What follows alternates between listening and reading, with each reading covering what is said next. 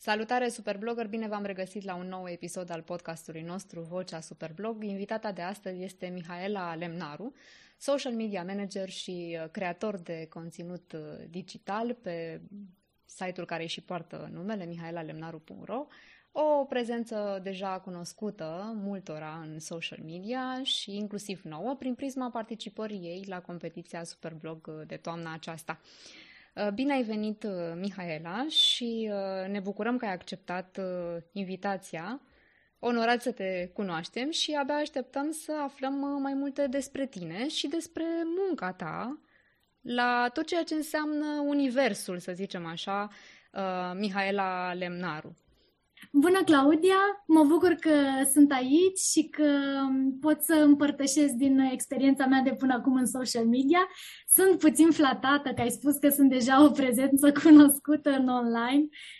Din punctul meu de vedere, doar m-am focusat să dau conținut de calitate către toți care vor să mă citească și să mă vadă și să mă asculte. Deci nu a fost ăsta obiectivul principal, dar mă bucur că așa mă percepeți voi. Eu cel puțin am găsit informații interesante pe site-ul tău și newsletter-ul tău. Vă recomand și vouă să vă abonați cu ocazia asta. Și sunt convinsă că nu sunt singura, așa că tocmai pentru că ai acest conținut util de oferit, am zis să spargem gheața, să te cunoaștem mai bine și, bineînțeles, să și învățăm din experiența ta. Hai să începem cu începutul, Mihaela, și spune-ne când și cum a început parcursul tău în ceea ce... tot ceea ce faci astăzi, tot ce înseamnă munca ta, să zicem, de zi cu zi. Când, când a fost începutul și cum ai spart gheața?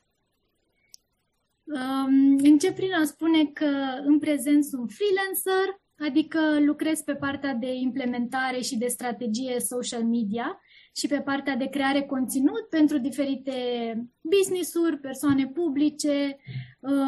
Am o gamă cât de cât largă de clienți pe diferite nișe. Nu am ajuns freelancer așa de pe zi pe alta și m-a cunoscut toată lumea și a vrut să lucreze cu mine, pentru că aș fi vrut să fie atât de ușor, dar nu prea e. Drumul meu a început atunci când na, mi-am dat seama în liceu cam ce voiam să fac, mi-am dat seama că sunt foarte bună pe partea de română și foarte creativă, la scris, compuneri și tot așa. Chiar dacă eram la Mate Info, am ales să vin în București și să fac facultatea de comunicare și relații publice la S N S P A. Și apoi i-a urmat un master în marketing online și social media. Cam asta, cu partea educațională, din punct de vedere facultate, master. M-a ajutat, având în vedere, în primul rând, network-ul pe care l-am avut acolo, că în prezent cred că aproape jumătate dintre colegii mei au fiecare mici business-uri tot în domeniu și încă putem spune că colaborăm. Și uh, m-a ajutat foarte mult pe partea de deschidere, pentru că am început să lucrez ușor-ușor încă din anul întâi în uh, internship-uri, bineînțeles, ca toți studenții la început de drum. Munceam mult, plătită cam deloc, pentru că na, acolo era să primești experiența. Uh, am fost implicată în Prime România, unde acolo am învățat mai mult în uh, această comunitate studențească.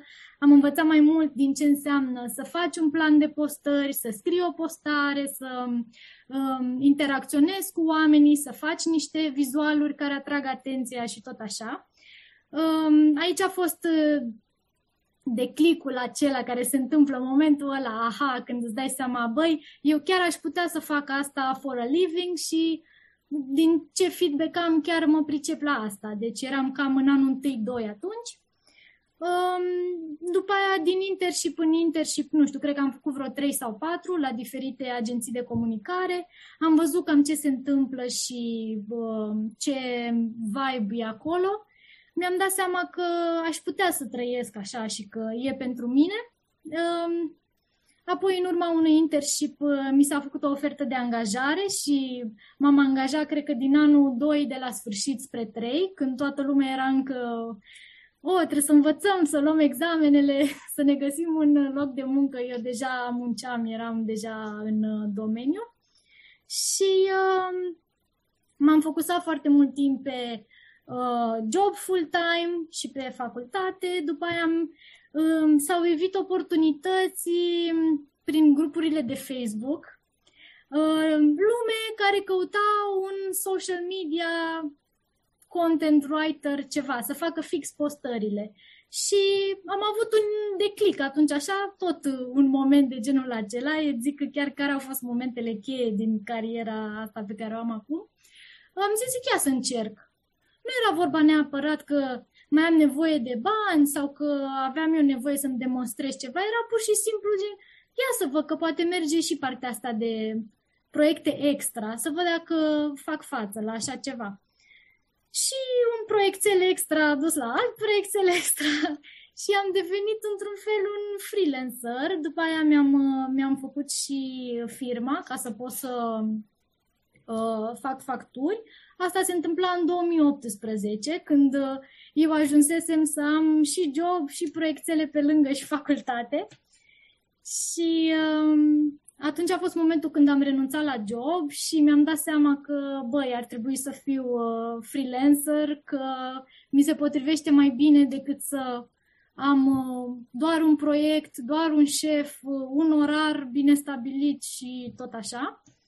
Uh, am făcut ușor, ușor trecerea către un uh, job part-time, pentru că încă nu-mi permiteam să trăiesc foarte uh, confortabil din uh, micile proiectele. Fiind și la început, nu știu, câștigam puțin, o sută - o sută cincizeci de euro, ceva de genul pe lună, de la un proiect era puțin pentru a trăi, ok. De aceea am mai avut și un business part-time, unde mă duceam trei zile pe săptămână, patru ore, cinci ore, care m-a ajutat să stau așa pe linia de plutire, dar... na, visul meu era să rămân freelancer full-time, să fiu o sută la sută...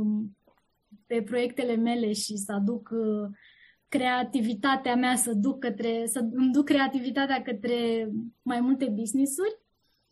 Um, apoi, nu știu, a fost o, un boom de...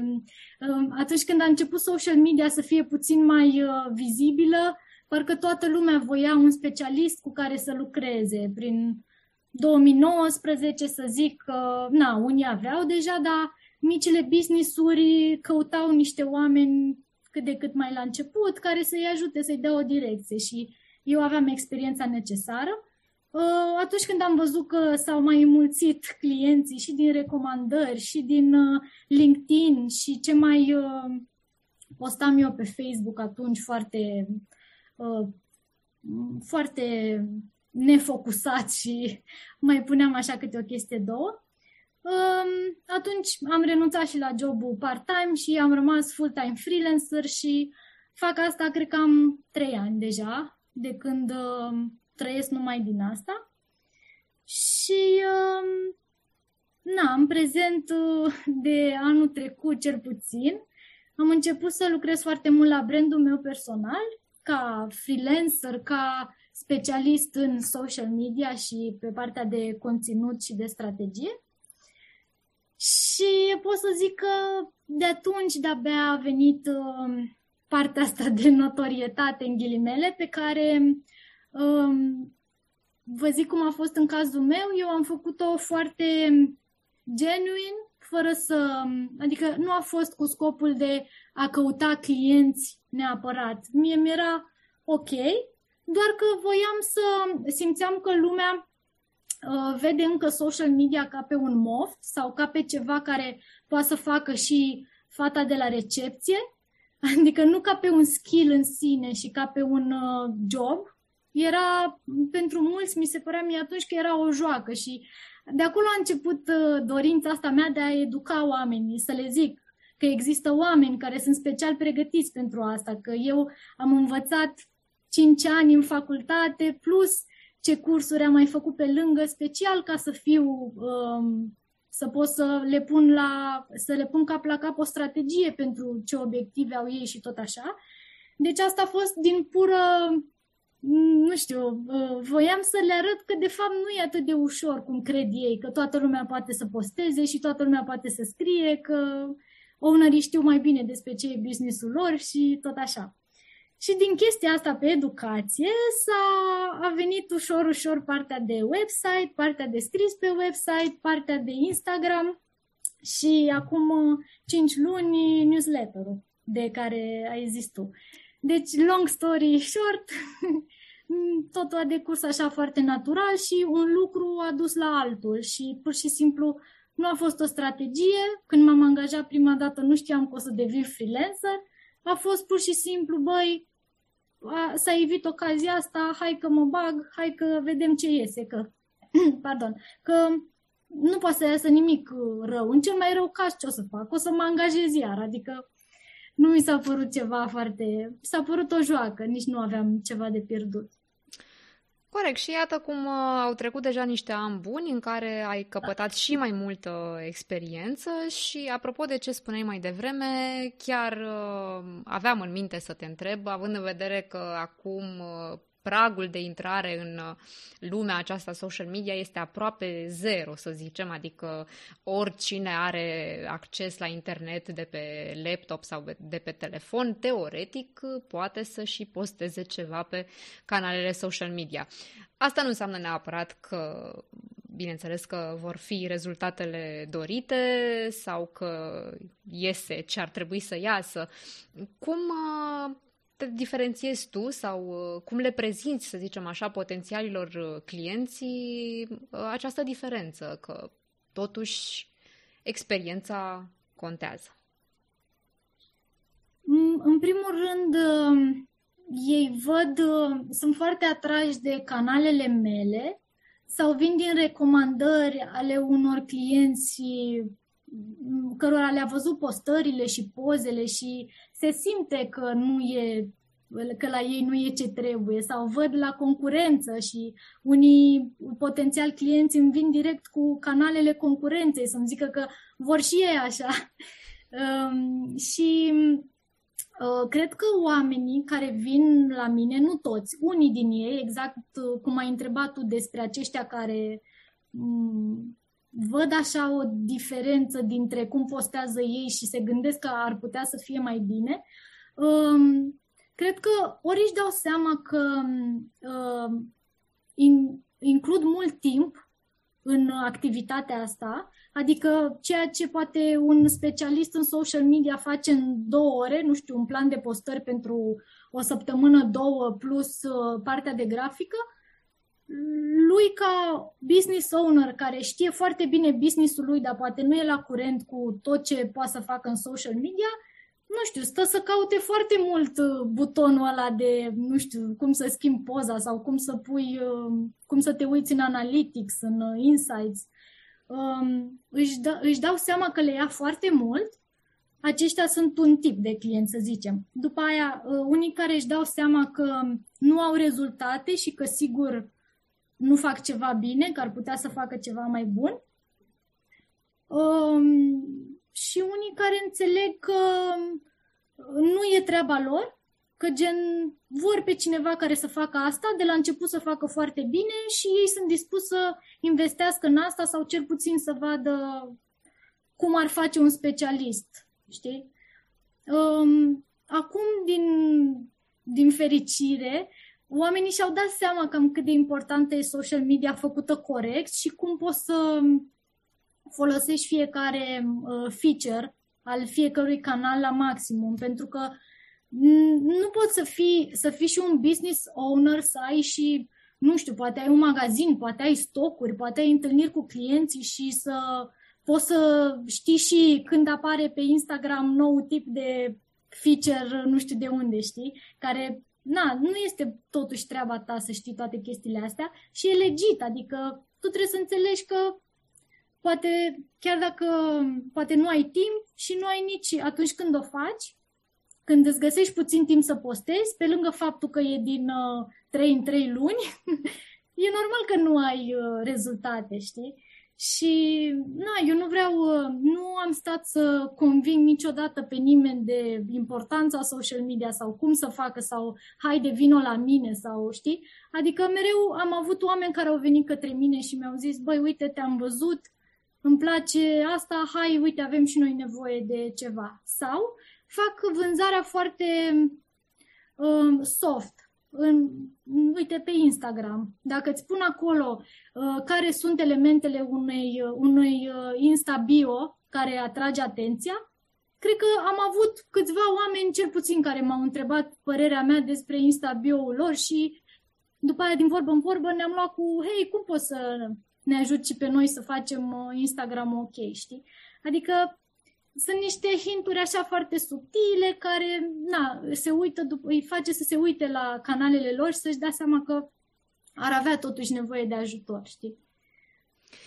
Apropo de asta, Mihaela, sigur că ar fi foarte multe lucruri și cred că am avea nevoie de episoade întregi ca să aprofundăm tot ce ar trebui sau nu ar trebui să facă un brand în social media, dar te-aș ruga totuși să ne spui ceea ce consideri esențial, să zicem, poate pentru un business la început de drum, pentru un brand mic care, să zicem, nu știu, încă nu a ajuns în punctul în care să aibă un om dedicat pentru asta. Ce ai considera uh, important uh, să facă sau cel puțin să nu facă? um, păi, în primul rând, important este să îți cunoști foarte bine publicul țintă, adică omul care o să cumpere de la tine, cui te adresezi tu. De exemplu, dacă ești un brand de, uh, nu știu, bijuterii handmade pentru femei, să zicem, un business mic, și stai și te gândești, ok, femeia asta ce face ea în fiecare zi, unde o găsesc? Stai seama că nu o să pui primul lucru, nu știu, dacă te adresezi cuiva la, pe partea de bijuterii, nu o să-ți faci LinkedIn neapărat. O să te gândești, băi, am nevoie de o platformă care să fie uh, utilă, să fie uh, publicul meu să fie acolo și să fie foarte mult pe partea de vizual. Ce pot să fac? Păi uite, caut și văd că, de fapt, oamenii sub treizeci și cinci de ani, mai ales femei, stau pe Instagram. Îmi fac Instagram neapărat. Ok, mai fac și un Facebook pe lângă și am deja două canale, știi? Adică, în primul rând, trebuie să știi cine e publicul tău și unde îl găsești. Asta pe partea de social media. După aia, na, dacă ai buget sau dacă vrei să investești, poți să mergi și pe partea de revistă online pentru femei, tot felul de parteneriate și tot așa. Asta e mai mult pe partea de marketing. În al doilea rând, trebuie să te gândești la această persoană și să te gândești, băi, ce nevoie are, pe unde se plimbă, ce îi place să facă, de ce, cu ce vin eu nou, ca să pot să-i atrag atenția unei femei care are, nu știu, zeci de magazine, se duce în mall și poate să-și cumpere de acolo cercei. De ce și-ar cumpăra de la mine, care, na, sunt handmade și sunt totuși uh, necunoscut ca brand, ca să zic așa. Uh, și aici vii frumos cu tot felul de chestii. De ce să mă aleagă pe mine? Păi uite, sunt un business de familie, am niște uh, modele extraordinare care sunt din nu știu ce uh, colecție, cu nu știu ce piatră, cu nu știu ce... Deci tu trebuie să te gândești neapărat ce o atrage pe femeia. Poate e o femeie care vrea să fie mai unică. Nu vreau toate, cum au toate femeile uh, lucrul respectiv, știu, cercei și e același, aceeași pereche de cercei și tot așa. Nu știu, pe partea, asta e pe partea de diferențiere, pe partea de canale și după aia trebuie să te gândești să legi în comunicare, în postări, să legi cumva partea de uh, soluție la nevoia acestei femei. Uh, ok, ți-ai dorit uh, o bijuterie unică, uite, poți să comanzi de la noi și ți-o facem pe comandă în, într-o săptămână, habar n-am. Uh, vrei să... sau poți să iei pe partea emoțională de business. Uite, de Crăciun facem... Uh, bijuterii personalizate, poți să ajuți un business mic de familie aflat la început de drum decât să te duci să cumperi alte lucruri de la magazinele mari, știi? Îți zic așa niște exemple ca să-ți dai seama cum poți să abordezi din diferite unghiuri, știi? Um, astea sunt niște mesaje cheie pe care tu le faci ca să îi atragă atenția femeii ălea căreia te adresezi. Um, pe lângă contentul ăsta cu mesaje cheie, poți să incluzi și partea de uh, Dacă ai produse, partea de poze cu produse, poți să mergi și mai departe, să le arăți niște ținute, neapărat să fie poze cu oameni care le poartă, știi? Asta e pe partea de produse, care mi se pare mai ușor puțin. Iar pe partea de servicii, mai ales dacă ești tu în față, apar tu cât mai mult și te poziționezi pe tine ca specialist și vii cu partea de know-how. Know-how gratuit, că oamenii sunt gen foarte... prind încredere, în primul rând, în tine, dacă poți să le dai, le dai informații și rămân alături de tine. Tu dacă postezi, nu știu, în fiecare zi sau de trei-cinci ori pe săptămână și numele tău este deja asociat cu ceea ce faci, nu știu, Cristina este contabilă și îmi dă tips and tricks despre cum pot să uh, îmi gestionez P F A-ul, habar n-am. Eu când o să am nevoie de un contabil, mă gândesc la ea, care tot îmi dă chestii, și, uh, chestii utile și pe care o urmăresc. Deci, poziționarea de acest gen e foarte importantă. Ți-am zis, e mai ușor la produse pentru că pe acelea poți să le au un impact vizual și la partea de emoție mai... Uh, înfrumusețezi puțin textul și eventual dacă, dacă faci și foarte ușor pentru femeia respectivă să-ți și, să-ți și cumpere produsul rapid, de exemplu spui un shop direct în Instagram cu produsul care te duce pe site și uh, buyer's journey e foarte ușoară pentru ea, gata, ai, a cumpărat de la tine, știi? Um, asta. După aia poți să faci partea de conținut. Adică îți faci postările pe diferite um, categorii. Fiecare postare dintr-o săptămână, să zicem, sau hai dintr-o lună, să aibă uh, anumită, un anumit obiectiv.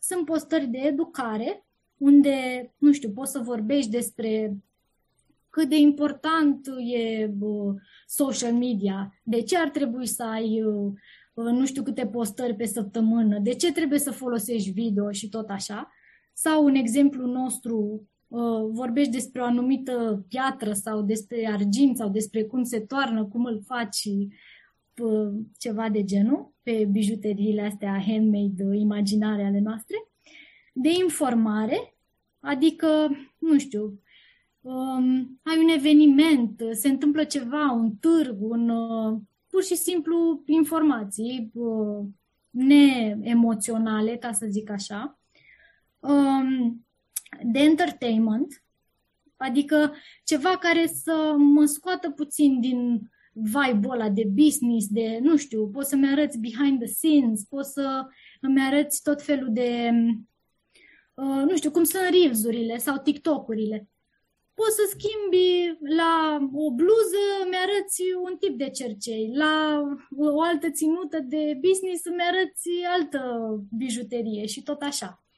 Um, astea entertaining sunt uh, acelea care se leagă oarecum de business-ul tău, dar sunt puțin mai funny. Faci un dans, faci un trend, sunt, te scoate puțin din uh, zona de confort, ca să zic așa. Uh, sunt cele de brand personal, care se aplică mai mult, mai mult persoanelor care au servicii. Cele de brand, de, echivalente cu cele de brand personal, sunt cele de brand, unde acolo faci puțin focus pe misiune, viziune, valorile brandului, ce înseamnă logo-ul, de exemplu, de ce ai ales culorile alea, care sunt membrii echipei, știi? Adică focus mai mult pe business per se. Cele de inspirație, aici poate să fie testimoniale, povești de ale uh, clienților, uh, citate, tot felul de chestii care inspiră. Și partea de vânzare, care este uh, recomandat să nu fie chiar atât de vastă în această ecuație, adică să zicem optzeci la sută cu douăzeci la sută de vânzare sau...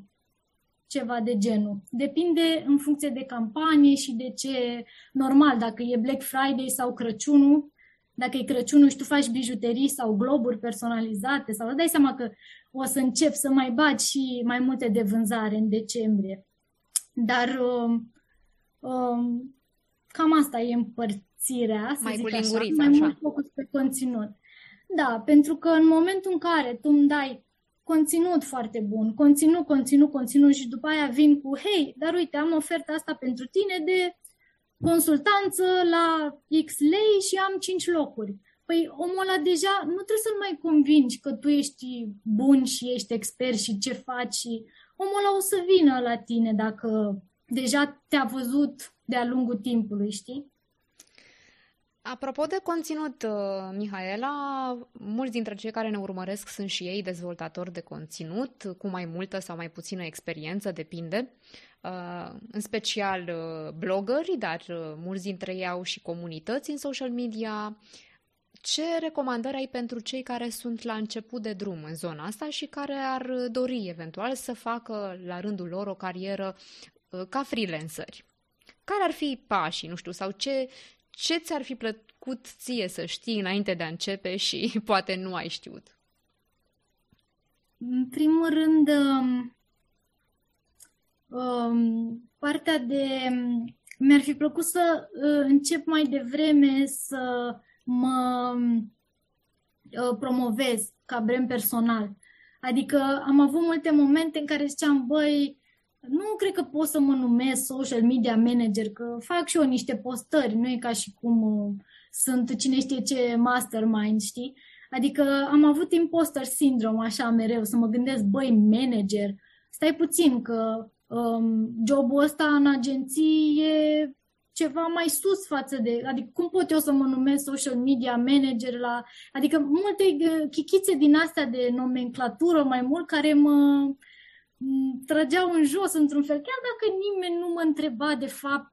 Omul voia cineva să-i facă postările. Așa, nu conta și dacă... dacă schimbi titulatura și nu știu, nu e social media manager sau cel puțin ești managerul propriului timp, să zicem, sau al activităților pe care le derulezi da, zi da, de zi. Da, da. da, deci partea de um, brand personal e foarte importantă, adică tu peste tot încearcă să ai în primul rând, zici, băi, vreau să devin freelancer.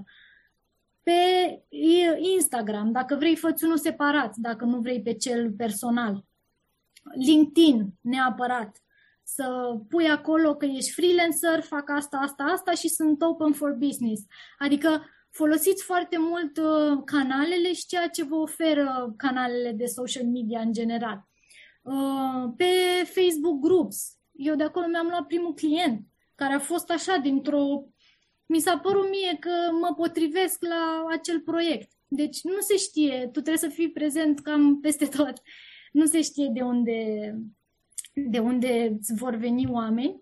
Um, ideea e să intri în comunități. Uite, e Viața de Freelancer, de exemplu, care e o comunitate, SuperBlog, care e o comunitate, Socialpedia, tot felul de uh, grupuri care uh, na, au oameni care pot să te ajute. Și dacă scrii, dacă ești la început și vrei să-ți iei clienți, poți să scrii și să zici, băi, uite, sunt un freelancer la început de drum, uite, dacă vreți, pot să vă ajut cu serviciile astea, pentru că poate găsești nu neapărat un client per se, ci un freelancer mai cu experiență care are nevoie de colaboratori, de oameni care să îl ajute. Deci să fie o uniformitate și pe canalele sociale, pentru că dacă intru pe Instagram-ul tău și tu pui acolo că ești capricorn, născută și crescută, nu știu unde și uh, nu-mi zici acolo de fapt ce faci și cum poți să te ajut. Uite, eu de exemplu când văd uh, oameni din aceeași nișă cu mine, imediat dau follow, stau, mă uit cam ce scriu, cam... Deci mereu sunt uh, în alertă, ca să zic așa. Deci, brandul personal. Asta înseamnă, nu trebuie neapărat, poate nu trebuie neapărat să-ți faci site din prima zi, să-ți iei domeniu, să faci toată, toată chestia asta, dar ar fi bine și asta. Uh, întâi, canalele de comunicare. După aia poți să-ți cumperi și un domeniu sau măcar să-ți faci un site în WordPress sau în orice uh, uh, platformă, foarte, platformă mai ieftină sau gratuită, uh, unde să începi să scrii despre orice îți place ție. Din punctul meu de vedere aș, aș nișa într-un fel, adică hai să zicem că scrii despre locuri, despre cărți, despre da, nu poți să scrii și despre ceva care nu are nicio legătură cu ceea ce vrei să... cu tine și cu viața ta și cu ce experiență ai tu, că trebuie să fii și într-un fel autentic, știi? Eu, de exemplu, m-am axat pe social media, că asta știu și asta fac. Um, mai pun câte un articol, două și din viața mea, așa, unde am fost, ce am făcut, dar tot nu au atât de mare impact ca, nu știu, am un articol acum, uh, zece obiective de comunicare în online. Păi ăla, cred că l-am pus de anul trecut și încă mi-aduce uh, vizitatori, știi? Deci, în primul rând, când e vorba de site, te axezi mai mult pe două, trei, patru nișe cât de cât asemănătoare, dar care să, una cel puțin, trebuie să se lege și de ceea ce vrei să faci ca freelancer, știi? De grafică, de, bă, nu știu, poate ești... Uh, cântăreț, abar n-am, știi? Pe social media, una trebuie să se lege cumva de, de partea asta și uh, ca să fii open for business îți trebuie neapărat și o pagină de contact, o pagină de servicii, una despre tine, nu știu, dacă vrei să îți creezi și partea de uh, oameni care să se înscrie la un newsletter, să iai mai aproape, e foarte bine, deci... Dar no pressure, astea nu trebuie făcute toate odată, pentru că poate să fie overwhelming, știi?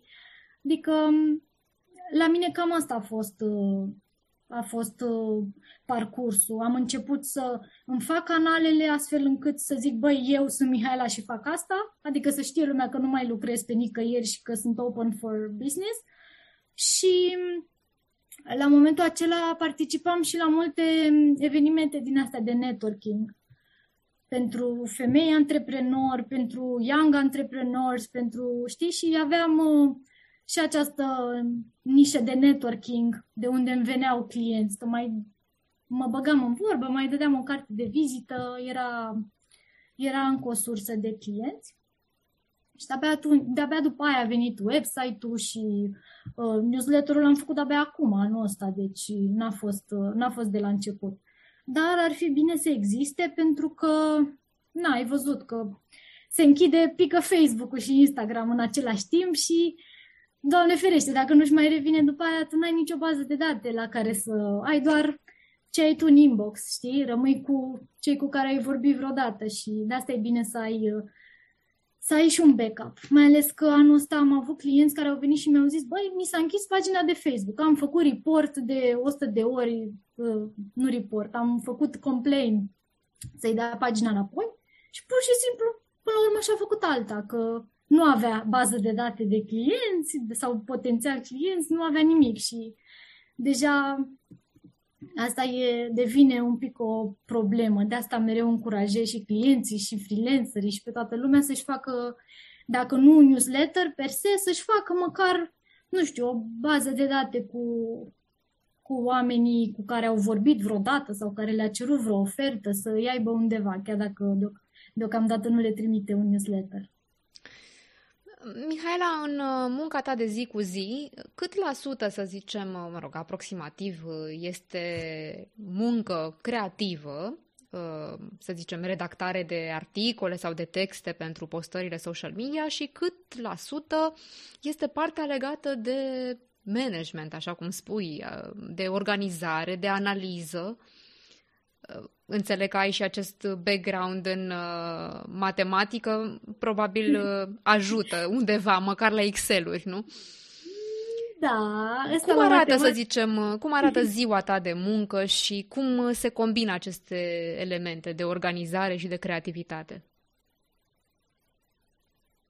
Cred că șaizeci spre șaptezeci la sută e numai creativitate, pentru că indiferent dacă am partea de execuție, de exemplu mă pun la birou și scriu postări sau scriu articole, aici include creativitate, dacă am partea de call-uri cu clienții sau de consultanță, iar vin cu idei, cu concepte și tot include creativitate, deci foarte mult din asta e, e pe partea de creativitate. La brandul meu personal la fel, textele, tot ce postez pe social media, newsletter-ul la fel. Um, cred că zece la sută e partea de, de să zicem, șaptezeci la sută creator, zece la sută am partea de manager în sensul ăla în care fac facturi, nu știu, chestii foarte... Alea, cele mai plăcute, da. Da, de, de birou, ca să zic așa. Și restul, cât a rămas, douăzeci la sută, um, am partea de, um, într-un fel de lider, de persoană business-wise, care se ocupă de fața business-ului, ca să zic așa, pentru că de la un timp, cred că începând de anul ăsta, nu m-am mai considerat doar o persoană, mă consider un business, un brand, eu sunt un brand în sine, știi? Și de când văd lucrurile așa și nu mai văd doar partea așa mică, sunt un freelancer în bucățica mea și aia e, nu, deja e un business, pentru că este foarte... Uh, e împărțit în multe nișe, știi? E și partea de comunicare a mea și asta e, pentru mine e o parte de business, e ca și cum aș comunica pentru un client. Așa mă văd cum ar veni. Uh, și partea asta include foarte mult uh, strategia mea de business ca freelancer, ca și creator de conținut, ca și influencer sau ce oricum m-aș numi. Uh, aici include partea de uh, ok, uh, uh, partea de ofertare, de pricing, aici include mintea aia mai uh, analitică și mai uh, matematică, știi? Adică sunt omul care zice, băi, da, ok, ce facem? Avem timp pentru încă un client, uite ce nevoie are, uite cât uh, ar însemna din timpul meu, știi, e ok, nu e ok, am timp pentru asta sau pot să-i zic că din ianuarie, știi? Adică e și partea asta de om care controlează business-ul, chiar dacă business-ul sunt doar eu, știi? Trebuie să mă dau puțin în, în spate din uh, creatoarea aia care face postări și să fiu ca un fel de șef al meu, să zic că, hei, tipa care face postările, oare mai are timp să da, mai iau un Nu client? Ești doar social media manager pentru alte branduri, ci ești și uh, managerul, C E O-ul uh, afacerii Mihaela Lemnaru, să zicem așa. Da, da, da, care nu e deloc creativ. Și șefa mea în ghilivele nu prea e creativă, e pe partea de gen... Vedem cât timp avem, ce facem. Deci trebuie o altă versiune a ta ca deci, freelancer. Alter ego-ul tău, adică șefa Mihaela Lemnaru, o fugărește, să zicem așa, pe creatoarea de conținut Mihaela Lemnaru. Da. Da. Din bucuriile freelancing-ului, printre altele. Apropo de creativitate, Mihaela, în acest context creativ SuperBlog ne-am și cunoscut. Ce te-a determinat să participi la competiția noastră și cum ți s-a părut? Mi s-a părut, deci în primul rând, mi s-a părut foarte um, challenging, așa ca, ca idee. Eu nu prea mai scrisesem pe blog decât m-am focusat foarte mult pe munca mea și pe partea de social media și nu prea am mai jonglat așa cu cuvintele ca înainte și am zis, zic, hai că poate e un, e un restart bun să am un brief și să vină și să trebuiască să mă gândesc fix pe ceva, că până acum am fost mai liberă și am scris eu ce am avut chef pe o chestie pe care am stăpânit-o foarte bine. Și a fost un challenge să scriu despre ceva care, na, nu, nu mă gândeam că mi-ar fi așa la îndemână, știi? A fost mai mult un stimulent așa de creativitate care, na, mi-a prins foarte bine și m-a mai scos puțin din bula mea de uh, creator și din tot ceea ce fac eu cu, cu clienții actuali și cu pe partea de brandul meu. A fost altceva. Da, ne pricepem la chestia asta, să scoatem oamenii din zona de confort, mă rog, până la urmă asta, e, asta este și miza competiției și câștigul cu care rămânem de a ne provoca constant. Mihaela, pentru că vine perioada de final de an și apoi începutul de an cu celebrele rezoluții, când, nu-i așa, toți suntem mai frumoși, mai deștepți mai devreme acasă. Ne apucăm de sală. Ne apucăm de sală, ne apucăm de social media, ne apucăm de business, ne apucăm de toate și probabil atât creatorii de conținut cât și managerii de branduri vor include acolo în agenda lor și mai multă atenție pentru social media. Cu ce gânduri ne lași așa în încheierea podcastului nostru? Ce crezi că ar fi important să avem în vedere pentru anul viitor, dat fiind că ești deja la curent cu ce s-a întâmplat și probabil și cu tendințele în materie? Ideea principală e că attention span-ul la oameni, mai ales în ultimul an când am stat numai cu social media și am dat scroll pe Instagram și pe Facebook, s-a diminuat, este mai mic. Deci tu ai aproximativ trei patru până la șapte secunde maxim să-i atragi atenția prin postările tale și prin ceea ce, ceea ce scrii, dacă scrii articole. Ca trenduri, în primul rând, video vine foarte tare din... Bine, n-a fost niciodată în spate, deci video a fost crește um, exponențial din punct de vedere conținut, dar ce s-a schimbat este partea asta de bits of information, adică să fie scurte și la subiect, cum sunt reel-urile de pe Instagram, TikTok-urile de pe TikTok și uh, partea asta de video scurt. Ideea e că poți folosi, dacă ai ceva mai mult de zis și important, poți folosi un video mare pe YouTube, dar în Instagram, de exemplu, sau pe TikTok, poți să le tai foarte scurt, în treizeci de secunde și să zici ceea ce vrei să zici, ca un hook așa, ca să-i duci către uh, YouTube. Și, și asta ar fi important și am văzut că oamenii au început să facă asta, dar foarte rar, să faci o conexiune între canalele tale. Pentru că, uite, poți să trimiți de pe Instagram pe newsletter, în newsletter poți să le trimiți, nu știu, un video de pe canalul de YouTube și tot așa. Adică tot împarți, vezi cum poți să faci o conexiune între toate canalele tale, știi? Și ce mai important e partea de um, educație, la modul nu mai e nimeni atât de pushy și atât de silly în social media. Brandurile tind către partea asta de we care about our clients, ne pasă de clienții noștri, vrem să fim alături de ei, adică vine ca un fel de partener, nu mai e brandul de la care trebuie să cumperi, hai cumpără, hai cumpără, știi, ai uitat ceva în coș, ai uitat, astea sunt edurile, știi, adică partea de conținut rămâne cumva ca un flow așa foarte aproape de client.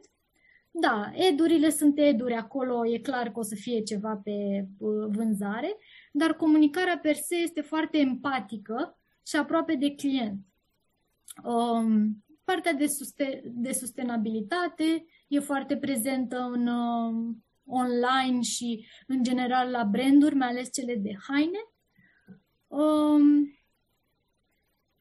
și cam asta, ca și um, partea de conținut video și foarte mult um, um, behind the scenes, să fii genuine, să fii adevărat, gen, să vii și să vorbești ca persoană, creator de conținut, de exemplu, să vii pe story și să spui ce ai de zis sau dacă vrei să transmiți ceva, să fii foarte transparent și foarte la subiect, așa, ca oamenii să vadă că ești aproape de ei și că ești un om, nu ești perfect, nu ești, adică s-a săturat toată lumea să vadă poze cu o viață perfectă, cu o farfurie perfectă, cu totul perfect, știi? Adică până la urmă suntem toți oameni și nu suntem perfecți și putem să lăsăm asta să se vadă în regulă, că este, este chiar un un lucru care um, ajută la construirea comunității și se sudează mai bine, mai ales din punct de vedere Instagram. Una este să vii și să postezi numai chestii care na, nu au legătură neapărat cu ceea ce faci, dar ai câțiva, câteva like-uri acolo că ai fost la nu știu ce restaurant sau nu știu ce loc, și una e să apari cu un video sau cu ceva și să îi înveți ceva pe oameni, să le transmiți ceva, să le ceri părerea, să îți pui un punct de vedere, știi, la ceva care nu este chiar atât de perfect. Și oamenii aia rezonează cu tine și dacă oamenii rezonează cu tine, ori aduc alți oameni, ori na, îi faci mai puternici pe cei din comunitatea ta, într-un fel. Sper că are sens, focus pe comunități foarte mult. Da, pentru mine are foarte mult sens, pentru că asta încercăm și noi să facem din două mii opt, de când există SuperBlog, focus, așa cum zici, pe comunitate, o comunitate de creatori de conținut și influenceri, parțial și freelanceri, câțiva. Îți mulțumesc foarte mult, Mihaela, pentru tot ce ne-ai spus. Pe voi, dragilor, vă invit să o citiți pe îndelete pe Mihaela, pe site-ul ei, mihaela punct lemnaru punct ro. Nu uitați să vă și abonați la newsletter. Veți găsi multe informații utile acolo. Și până la următoarea întâlnire, nu-i așa, să fiți bine!